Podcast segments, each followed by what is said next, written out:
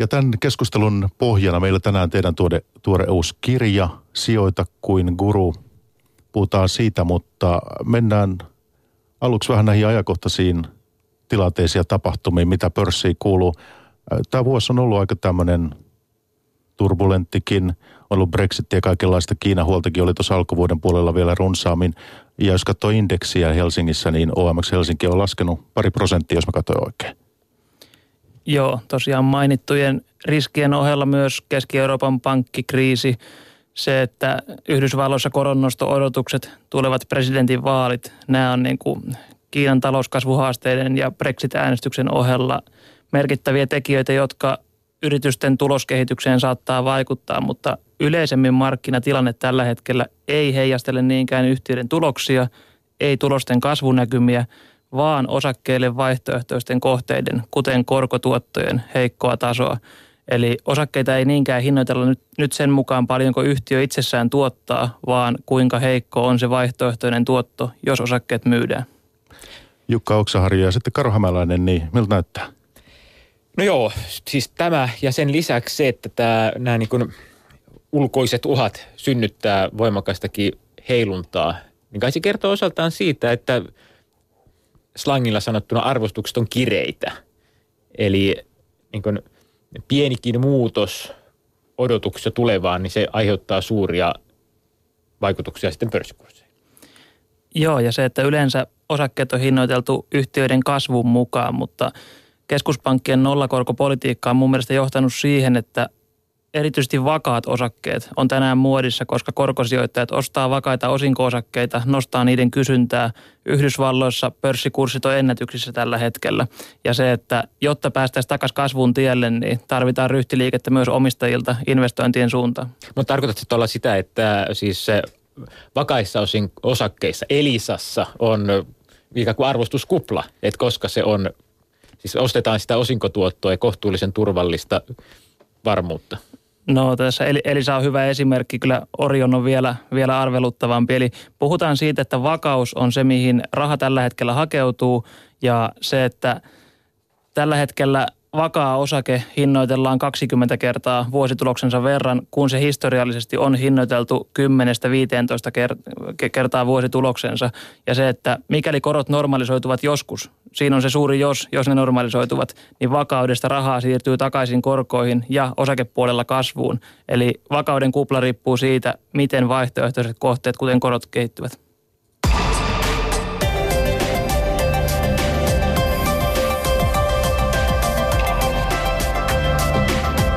Puheen päivä. Yle Puhe.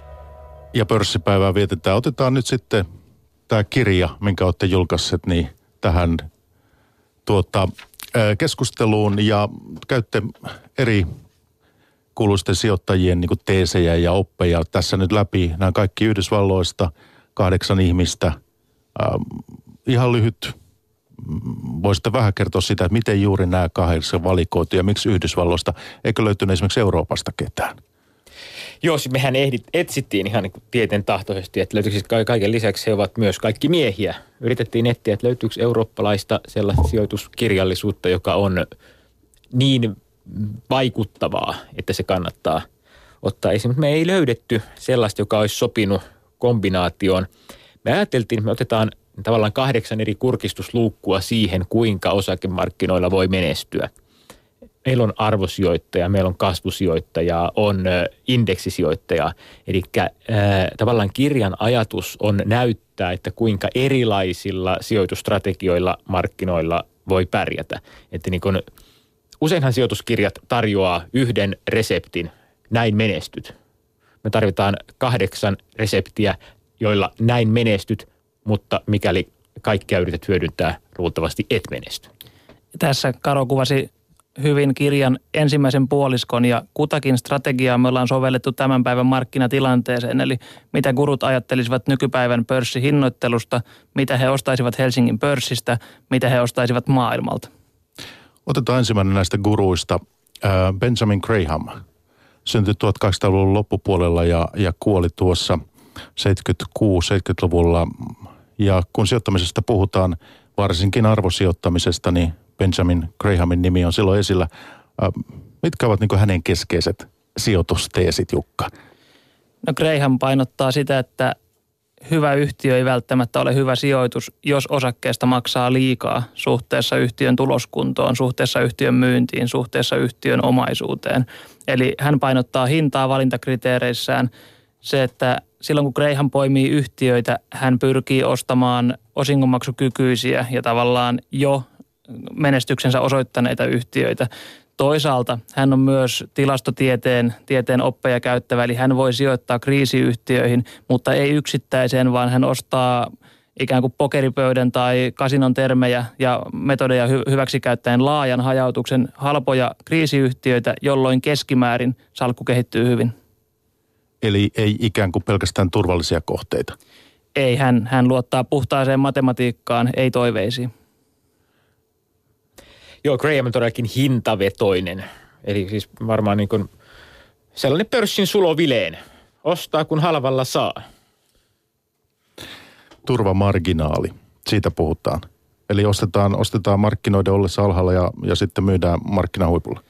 Joo, tavallaan Grahamin turvamarginaali voidaan nähdä siten, että hän ostaa osakkeen riittävän halvalla, jotta kaiken ei tarvitse arjessa edetä jatkossa ruusuisten skenaarioiden mukaan, jotta sijoitus, sijoitus olisi silti hyvä. Toinen näkökulma turvamarginaalin on vaikka Coca-Cola esimerkkinä, kuinka vahvaan yhtiön kilpailuetu omalla toimialallaan, eli kuinka todennäköistä on, että yhtiö on vielä vuosikymmenen päästä markkina ykkönen omassa ydintoiminnossaan.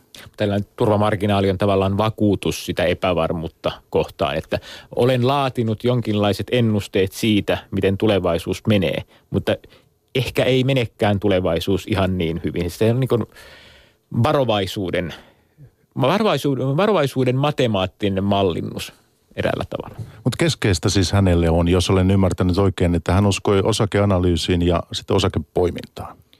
Kyllä, kyllä juuri näin. Ja sitten jakoi sijoittajat defensiivisiin ja, ja tarmokkaisiin. Kyllä samoin kuin sijoittajat sijoittajiin ja spekulantteihin. Eli Grahamille sijoitustoiminta on määritelmällisesti sellaista, jossa kohde itsessään tuottaa jotain. Asuntosijoituksissa se on vuokratuotto, metsissä se on puun myyntitulo, osakkeissa se on osinko ja korkosijoituksissa se on korko. Eli hän ei hinnan nousuelementtiin laske kaikkea, vaan sen kohteen tulee itsessään tuottaa jotain kuitenkin hänen nimensä on usein tällaisessa keskustelussa esillä ja tekin avaatte ikään kuin kirja hänellä.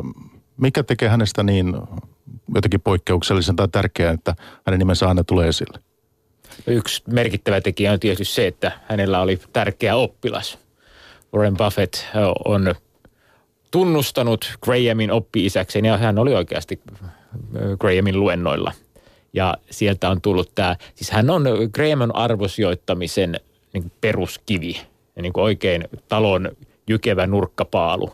Ja häneltä on myös oikeastaan peräisin tämä niin analyyttinen numeroihin pohjautuva lähestyminen sijoittamiseen. Et siis aiemmin sijoittamista on just näiden hintamuutosten kautta usein. Ne on niin kuin japanilaiset kehittänyt teknisen analyysin menetelmiä niin kuin vuosisatoja sitten. Mutta Graham on tavallaan niin kuin Excel-mies ennen Exceliä tavallaan Grahamin filosofinen lähtökohta on se, että osakkeella ja yhtiöllä on arvo, vaikka sillä ei olisi pörssinoteerausta. Eli hän katsoo arjen kautta sitä liiketoimintaa, ostaa osuuden liiketoiminnasta ja uskoo, että ennemmin tai myöhemmin kurssikehitys heijastelee todellista tilannetta. Tässä teillä kirjassa on ideana se, että ei pelkästään esitellä näitä guruja ja, ja tapoja, joilla he ovat sijoittaneet, vaan myös pohditte sitä, että mitä nämä kyseiset ihmiset vois niin ostaa vuonna 2016. Tämä on osa tätä, tätä teidän esitystä. Ja, ja Grahamin kohdalla, niin Jukka, ymmärtääkseni sinä nostat omassa kirjoituksessasi sitten Nordean esille. Kyllä, eli Graham katsoo tunnusluvuilla, kuinka monta kertaa vuosituloksensa verran osake maksaa – ja hän tekee sen laskemalla seitsemän vuoden keskimääräisen tuloksen. Eli yleensä kun markkinoilla ja sanomalehtien sivuilla katsotaan tätä PE-lukua viime vuoden tuloksesta, Graham katsoo seitsemän vuoden keskituloksesta. Ja sekä yhden vuoden tuloksella että seitsemän vuoden keskituloksella mitattuna Nordea on Helsingin pörssissä ainoa suuren yhtiön osake, jolla tämä tunnusluvun arvo on alle 10. Eli se on puhtaimmillaan arvo-osake tänä päivänä ja myös osingonmaksukykyinen sellainen. Mutta jos kurssia katsotaan, tietysti tämä pankkien tilanne on ollut tosi hankala ja siihen monenlaista riskejä ja epävarmuutta liittyy ja, ja näin kansainvälisestikin, niin Nordean kurssi esimerkiksi vuoden alusta, niin sehän on laskenut yli 10 prosenttia tai ainakin niissä maina. Joo, se sopii erittäin hyvin tähän Grahamin filosofiaan, eli hän ostaa silloin, kun hinnat laskevat, mutta yhtiön pitkän aikavälin fundamentit ovat kunnossa ja markkina-asema on hyvä. Aivan sama, että jos mennään kauppaan ostamaan kuukauden aikana suuria juhlia varten 30 pakettia kahvia, aina viisi pakettia kerrallaan, niin ostatko silloin, kun hinnat laskee vai hinnat nousee? Samaan aikaan monet, on, monet osakkeet niin on, on arvo kasvanut 10 prosenttia tänä vuonna ja jopa Outokumpu tuplannut kurssinsa. Niin siis onko arvo kasvanut vai onko hinta noussut? Nämä on, nämä on kaksi asiaa, jotka Graham nimenomaan erottaa. Häne, hänelle on tärkeää se ää, määrittää osakkeen arvo ja sitten sit sitä voi verrata siihen hintaan. Eli millä, millä hinnalla sitä nyt sitten niin markkina sattuu tarjoamaan. Ja jos siinä jää se turvamarginaali, eli sanotaan, että Graham analyysissään Exceliä pyörittäessään päätyy siihen, että osakkeen A-arvo on 10 euroa.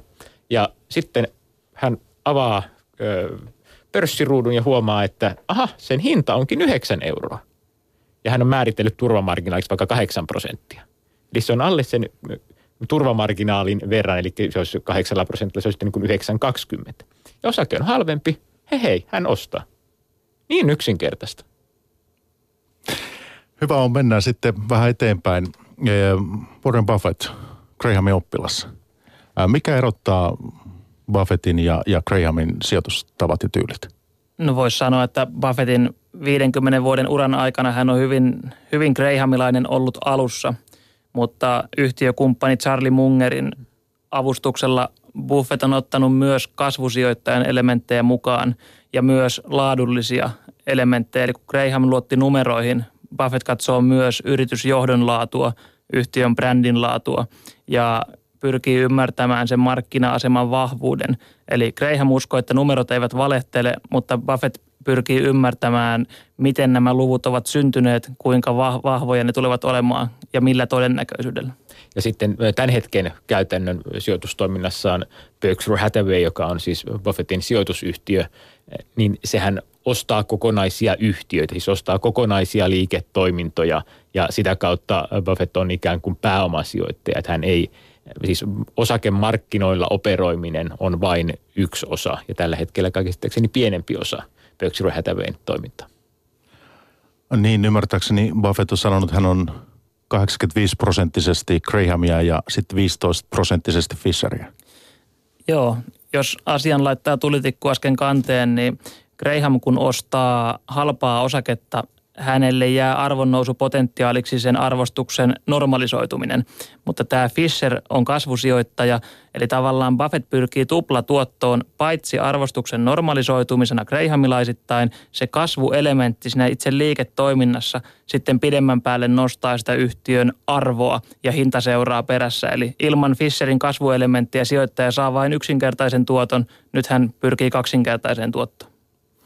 Mennään Fisheriin hetken kuluttua tarkemmin, mutta mm, sinäkin olet Jukka kirjoituksissa blogissa kysynyt, että jääkö, jääkö Buffett äh, niin kuin indeksin kyydistä. Hänhän ei ole ollenkaan joka vuosi niin voittanut indeksiä, vaan pikemminkin on käynyt myös viime vuosina päinvastoin. Kyllä, se käydään myös kirjassa läpi, mitä tämä tarkoittaa sijoittajalle, että maailman menestynein tai ainakin yksi menestyneimmistä sijoittajista häviää 2010-luvulla indeksille miltei joka vuosi. Ja oikeastaan tärkeää ymmärtää on se, että Buffettilla sijoitusmenestys on pitkän aikavälin menestystä ja siinä hänen taktiikkansa on se, että kun markkinat laskevat, hänen salkkunsa laskee selvästi vähemmän. Eli hän on jatkuvasti lähellä kaikkien aikojen omia huippujaan. Kun markkina nousee, hänellä on varaa jäädä jopa hieman kyydistä. Eli matematiikan lakien mukaan, jos salkku puolittuu, sen pitää nousta 100 prosenttia, jotta ollaan lähtötilanteessa kun Buffett laskee 15-20 prosenttia, hän on nopeammin uudessa huipussa kuin markkina. Eli hän tekee laskuissa se irtioton, kun meistä moni yrittää painaa kaasun pohjaa nousumarkkinoilla, mikä on täsmälleen väärä strategia niin kuin Buffettilaisittain. Eli voi ehkä sanoa, jos me sanottiin, että Benjamin Graham, Benjamin Graham on vähän niin kuin sijoittamisen Sulo Vileen, niin ehkä sitten Warren Buffett on sijoittamisen Keke Roosberg.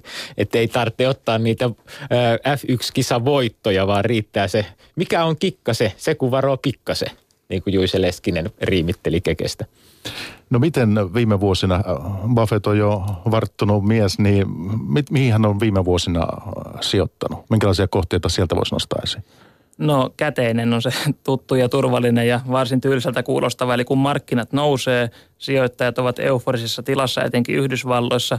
Buffett kerää käteistä, jotta hän voi toistaa saman, minkä hän teki finanssikriisissä kahdeksan vuotta sitten, IT-kuplassa, öljykriisissä.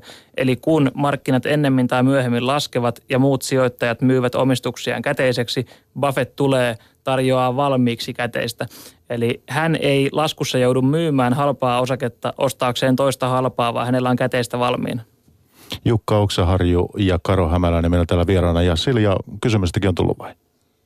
Joo, tänne on tullut aika paljon jo kommentteja, muutama kysymyskin tullut ja ehkä tämmöisiä toiveita ikään kuin sijoittamiseen. Yksi kommentti tulee näin. Eri ikäisille pitäisi olla erilaiset tuotteet.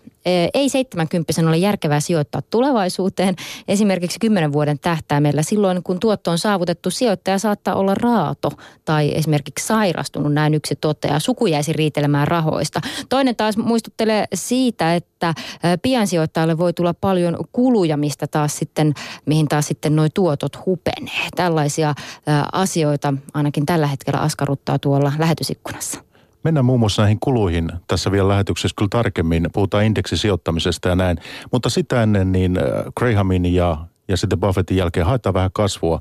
Ja otetaan guruista seuraava, niin teillä kirjassa on Philip R. Fisher. Minkälaista kasvua hän hakee ja miten sitä haetaan?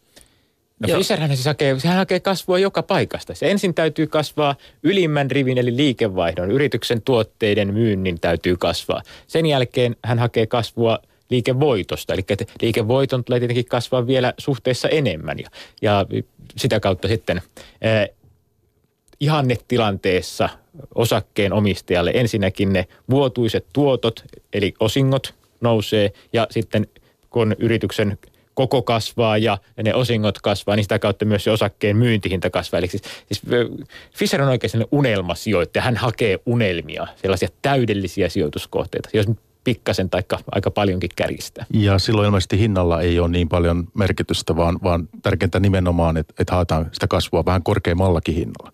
Se on nimenomaan näin, eli tiivistään Fisher hakee toimialan, joka kasvaa, ja toimialan parhaan yhtiön, joka vieläpä voittaa markkinaosuutta sillä kasvavalla toimialalla.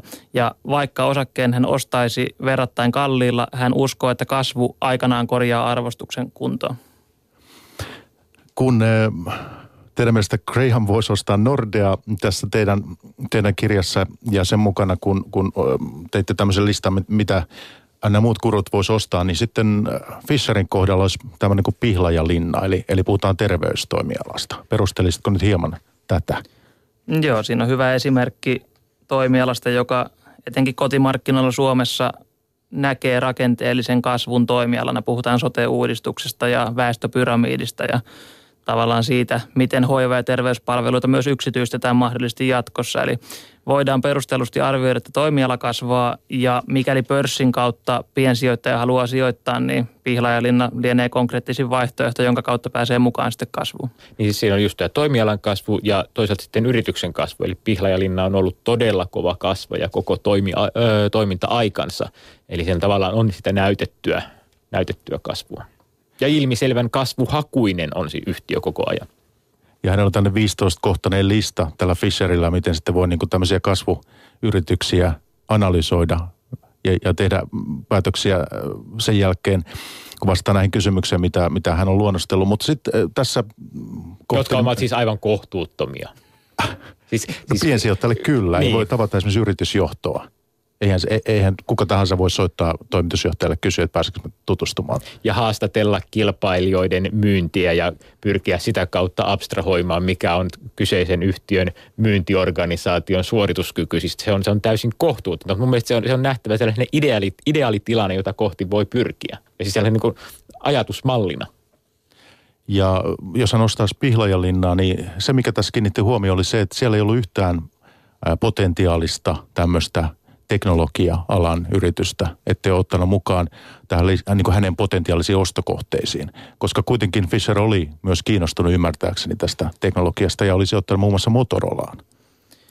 Joo, me ollaan tehty siis Fisherin ja monen muun kurun kohdalla Helsingin pörssistä tämä, tämä listaus ja se, että Nokia esimerkkinä omaa vahvan, vahvan kasvupotentiaalin, mutta tietty epävarmuus sitten, mikä teknologiasektoriin liittyy, niin se, sen, sen kautta karsiutui pois, pois moni kohde ja Fisher kun nimenomaan katsoo suurella todennäköisyydellä varmoja kasvajia, niin teknologia on kenties yksi nopeimmin muuttuvista aloista ja se, se karsii kohteita hänen, hänen listallaan.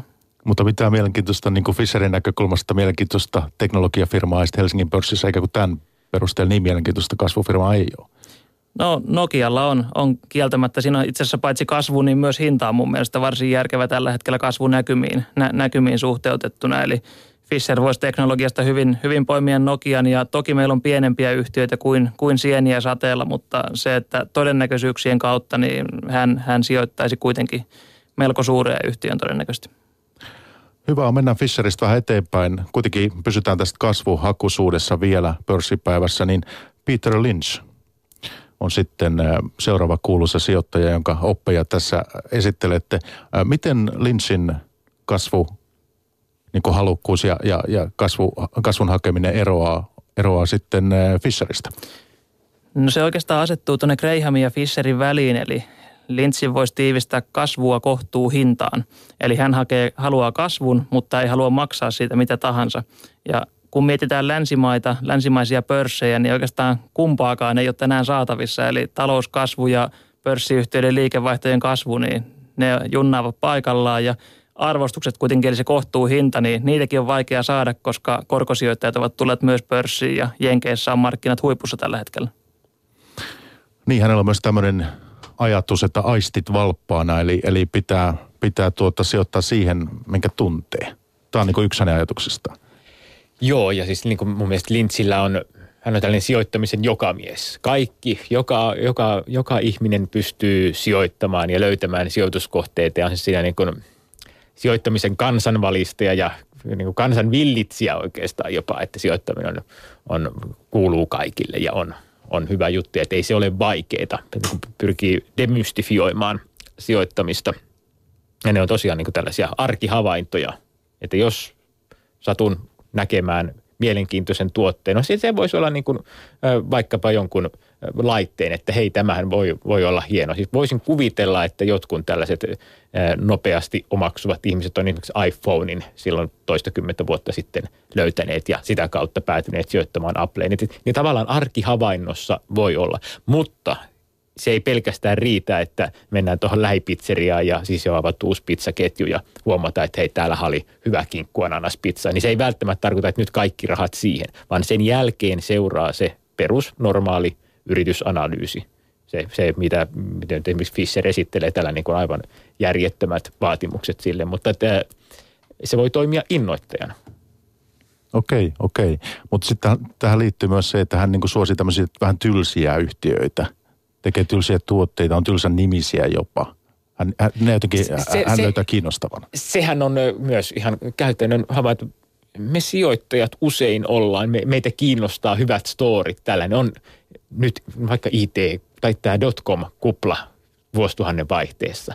On niin kuin, että nyt maailma mullistuu. Mä haluan olla mukana maailman mullistumisessa ostamalla jotain dotcomia, jonka arvostus siinä vaiheessa voi olla mitä. Et siinä vaiheessa ei katsota hintaa, vaan niin kuin ostetaan – osake niin kuin sillä ajatuksella, että se on niin kuin urheiluauto ja sen hinta voi olla aivan mitä tahansa. Ja, ja se synnyttää sitten markkinoille sitä, että sitten ne niin kuin Toyota Avensikset onkin ikään kuin suhteessa edullisempi. Eli niiden tuotto-odotus suhteessa riskiin on parempi.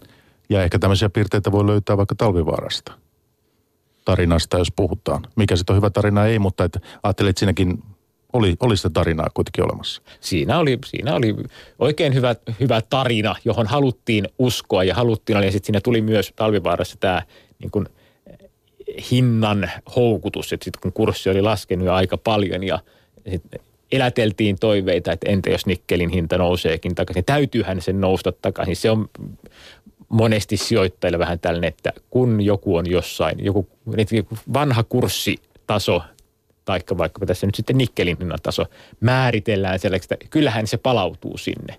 Ei se aina palaudu. Ja kyllähän sijoittaja tarvitsee Lynchin oppien mukaan kasvutarinan, johon uskoa, mutta ta- satu kannattaa kuitenkin erottaa tarinasta. Mennään sitten Lynchistä eteenpäin. Tullaan tehokkaiden markkinoiden kenraali, kenraaliin, niin kuin olette nimennyt, niin tuota Burton G. Mal- Malkiel. Hän, hän ei osakeanalyysiin Malkiel kovin paljon usko ja siihen perustavaan, vaan sitten puhutaan indekseistä. Joo, eli tiivistäen Malkiel sanoo, että yhtiövalinta ei keskimäärin kannata pitkällä aikavälillä. Osakkeiden ostaminen ja myyminen ajoittamisen näkökulmasta ei keskimäärin kannata pidemmän päälle. Ja se, että velkasijoittaminen ei, ei pidemmän päälle paranna todennäköisesti sijoittajan tuottoja riskin, riskin kasvuun nähden. Eli hän pyrkii keskimääräiseen pörssituottoon ja minimoi kustannukset saaden lopulta kustannusten verran alle pörssin keskimääräisen tuoton ja sanotaan tällä hetkellä tai pitkällä aikavälillä, kun pörssi on tuottanut noin 7 prosenttia vuodessa, niin hän kaksinkertaistaa salkun 10 vuoden välein. Eli tämä on tylsä, mutta kenties varmin ja tuottavin tapa päästä siihen lopulliseen, lopulliseen vaurastumiseen ja sopii 90 prosentille suomalaisista, koska sijoittajan suurin vihollinen on sijoittaja itse, eli markkinapsykologia, eli tullaan seuranneeksi liikaa uutisia, luotetaan liikaa omaan osaamiseen yhtiövalinnassa, luotetaan liikaa omaan intuition ajoittamisessa ja kustannusten ja verojen ja huonojen sijoituspäätösten jälkeen jäädään selvästi indeksistä. No miten hyvin Mä nyt tähän tartun kuitenkin vielä tähän indeksipuoleen, että miten hyvin tämä sitten toimii nykyisissä markkinoissa. Ei ole ehkä nousu eikä lasku, vaan tämmöisissä, voisiko sanoa sivuttaismarkkinoissa. Miten tämmöinen indeksisijoittaminen toimii niin kuin nyt? No oikeastaan indeksisijoittajalle, niin hänelle ei ole juuri väliä sille, että missä markkinat seilaa kulloinkin. Eli käytännön strategia, jolla toteuttaa indeksiä, on kerran kuukaudessa tasaisin euromäärin osakkeiden lisää ostaminen, eli – jos sitä tekee useamman vuoden ajan, niin osakkeita tulee halvalla, tulee kalliilla, tulee kaikkea siltä väliltä ja lopulta hankintahinta on keskimääräinen. Ja kun kustannukset minimoidaan, niin salkku seuraa pörssin keskimääräistä tuottoa miinuskustannukset. Eli jos meillä äsken oli ö, osakemarkkinoiden apostoli, niin nyt meillä on sitten osakemarkkinoiden agnostikko, joka sanoo, että me ei pystytä tietämään ö, kurssitasoista eikä me pystytä tietämään yhtiövalinnoista, joten on paras niin kuin, ei heittää tikkaa kauppalehden pörssisivuille, vaan heittää pyyhe, ostaa kaikkea ja silloin pääsee ja, ja tasaisesti, jolloin luopuu sekä ajoittamisesta että yhtiövalinnasta. Minä en tiedä mitään. Ja samalla luopuu myös mahdollisuudesta voittaa pörssi yleisindeksin kehitys, koska omistaa sitä, mistä indeksi koostuu, mutta maksaa kustannukset. Se on kuitenkin keskimäärin varmin tapa saada indeksituotto. Se on, se, on, se on varma tapa jäädä markkinoista vähän, mutta se on usein tuottoisin tapa. Joku täällä lähetysikkunassa pikkasen kuitenkin haastaa tätä. Ei kannata sijoittaa, jollei ymmärrä, mitä tekee ja mihin. Parempi sukan varressa tai patjassa. No, kyllä tämä patja, patja-vaihtoehto, niin se kuulostaa nykyisten nykyisten korkojen aikaan, niin no toki jos talletustileille tulee talletusmaksu, niin patjahan siirtyy sijoituskohteeksi, eli patjan välissä voi välttää negatiivisen koron vaikutuksen. Mutta, mutta hei, sit jos patja syttyy tuleen, muista, että se on pankis, pankin talletusmaksu on palovakuutus. No se, se on totta myös, mutta se, että pitkällä aikavälillä rahat kannattaa peruskenaariossa ohjata tuottavaan kohteeseen, kuten, kuten osakkeiden ja yhtiöiden omistamiseen. Se, että jos on epävarma siitä, mikä teknologia voittaa, mikä toimiala voittaa, mikä maantieteellinen markkina voittaa, niin nimenomaan indeksisijoittaminen on hänen vaihtoehtonsa, koska siinä hän omistaa kaikkea.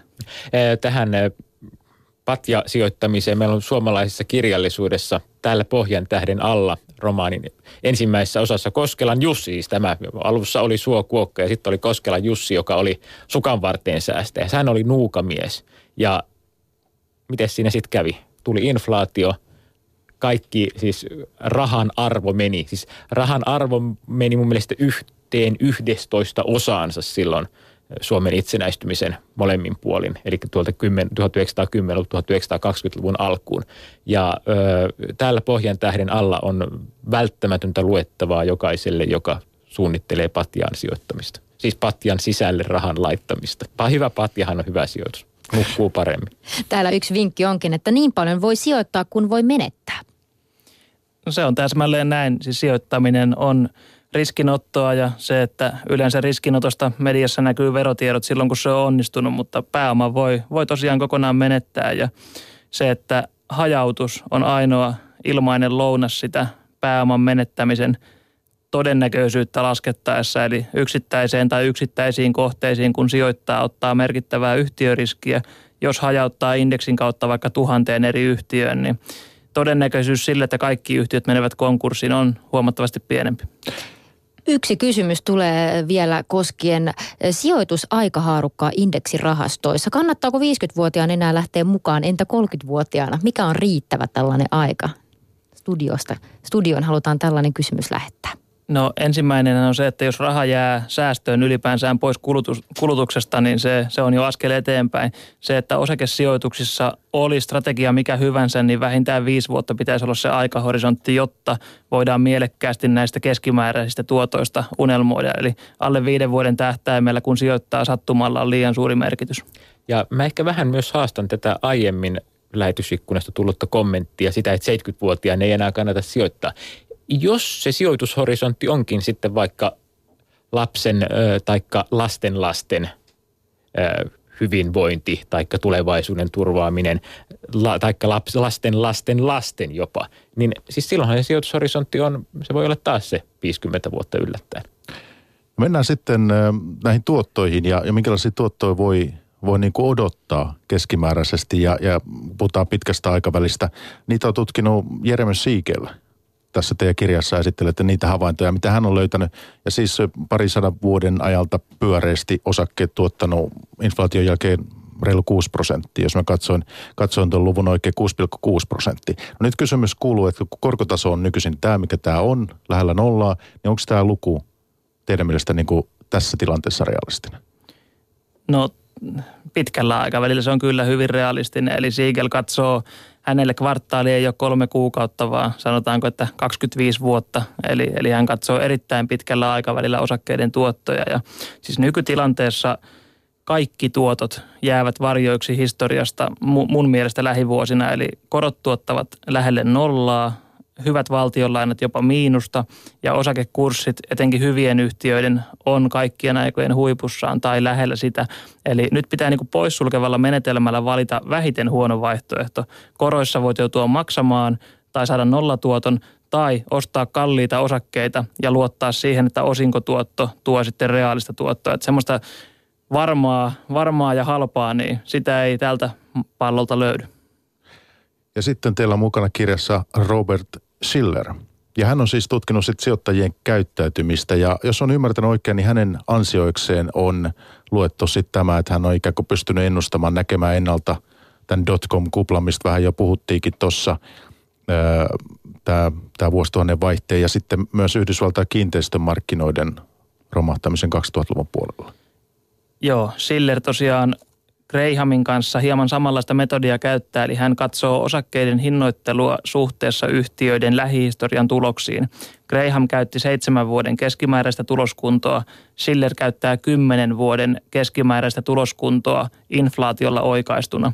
Ja hänen tarkka johtopäätöksensä siitä, ovatko osakkeet halpoja vai kalliita tällä tunnusluvulla mitattuna, ei tarkalleen ottaen, hän ei ajoita sitä milloin romahdus tulee, vaan hän sanoo, että seuraavalla kymmenvuotiskaudella tuotot todennäköisesti jäävät mataliksi, jos tämä Schillerin PE-luku on korkea. Jos Schillerin PE on matala, niin kymmenen vuod- seuraavan vuoden tuotot keskimäärin vuotta kohden ovat korkeita. Eli se tuleeko sitten kymmenen vuoden keskituotto kuinka suurella vuoristoradalla, niin sitä hän ei sano. Mutta koska tällä hetkellä Schillerin PE on ennemminkin korkea kuin matala, niin siitä me kai me voidaan päätellä, että no ainakin voidaan sanoa, että ainakin hänen teoriansa mukaan seuraavan kymmenen vuoden aikana ää, se osakkeiden keskimääräinen vuosituotto luultavasti ei yllä sinne pitkän aikavälin keskiarvoon. Siis kun puhutaan kymmenestä. Ja tässä tullaan lähetyksen al- alkuun aasinsilalla siitä, että se tuotto voi silti olla hyvä verrattuna korkotuottoihin. Viimeisenä teidän gurulistalla on sitten William J. Bernstein. Ja miksi olette hänen, hänet ottanut, ottanut mukaan tähän, tähän gurujen listalle? Hänen koulutukseltaan on mikä ekonomisti. Joo, hän on lääkäri ja siis niin kuin lääketieteen alalta tullut ja hänen niin kuin ajatuksensa on se, että hän kirjoittaa sijoittamista sillä tavalla, että, että lääkärikin ymmärtää. Ja hän lähestyy että niin kuin sijoitusmarkki- tai sijoitustiedettä, taloustieteitä samalla tavalla kuin lääketiedettä ja, ja ot, ottaa niin kuin näitä silleen aika tervejärkisesti tuo, tuo sijoittamista ja käsittelee sitten myös, mitä me on otettu tässä kirjassa sovellettu, niin hän käsittelee niin kuin salkun muodostamista kokonaisuutena.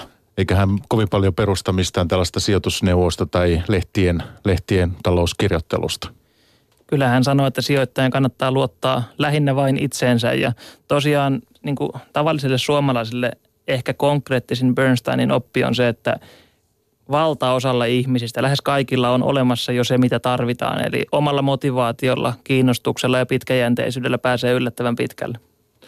No nyt sitten tässä oli kahdeksan guruuta ja kirjasta ja tietysti tarkemmin sitten täytyy, täytyy itse lukea. Näissä on niin monta yksityiskohtaa, niitä kaikkea voida tässä käydä, käydä näitä teori- teorioita läpi ja muita, mutta – sitten vähän, otetaan tähän loppuun vähän pari ajankohtaista.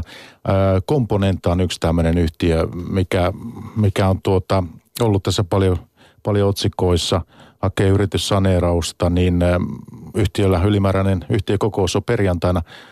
Hurjii, päivä nousui, laskui, parikymmentä prosenttiakin parhaimmillaan liittyy monenlaisia riskejä tämmöisen valimoyhtiön tulevaisuuteen, niin sopisiko esimerkiksi tämmöinen tapaus jonkun kurun salkkuun?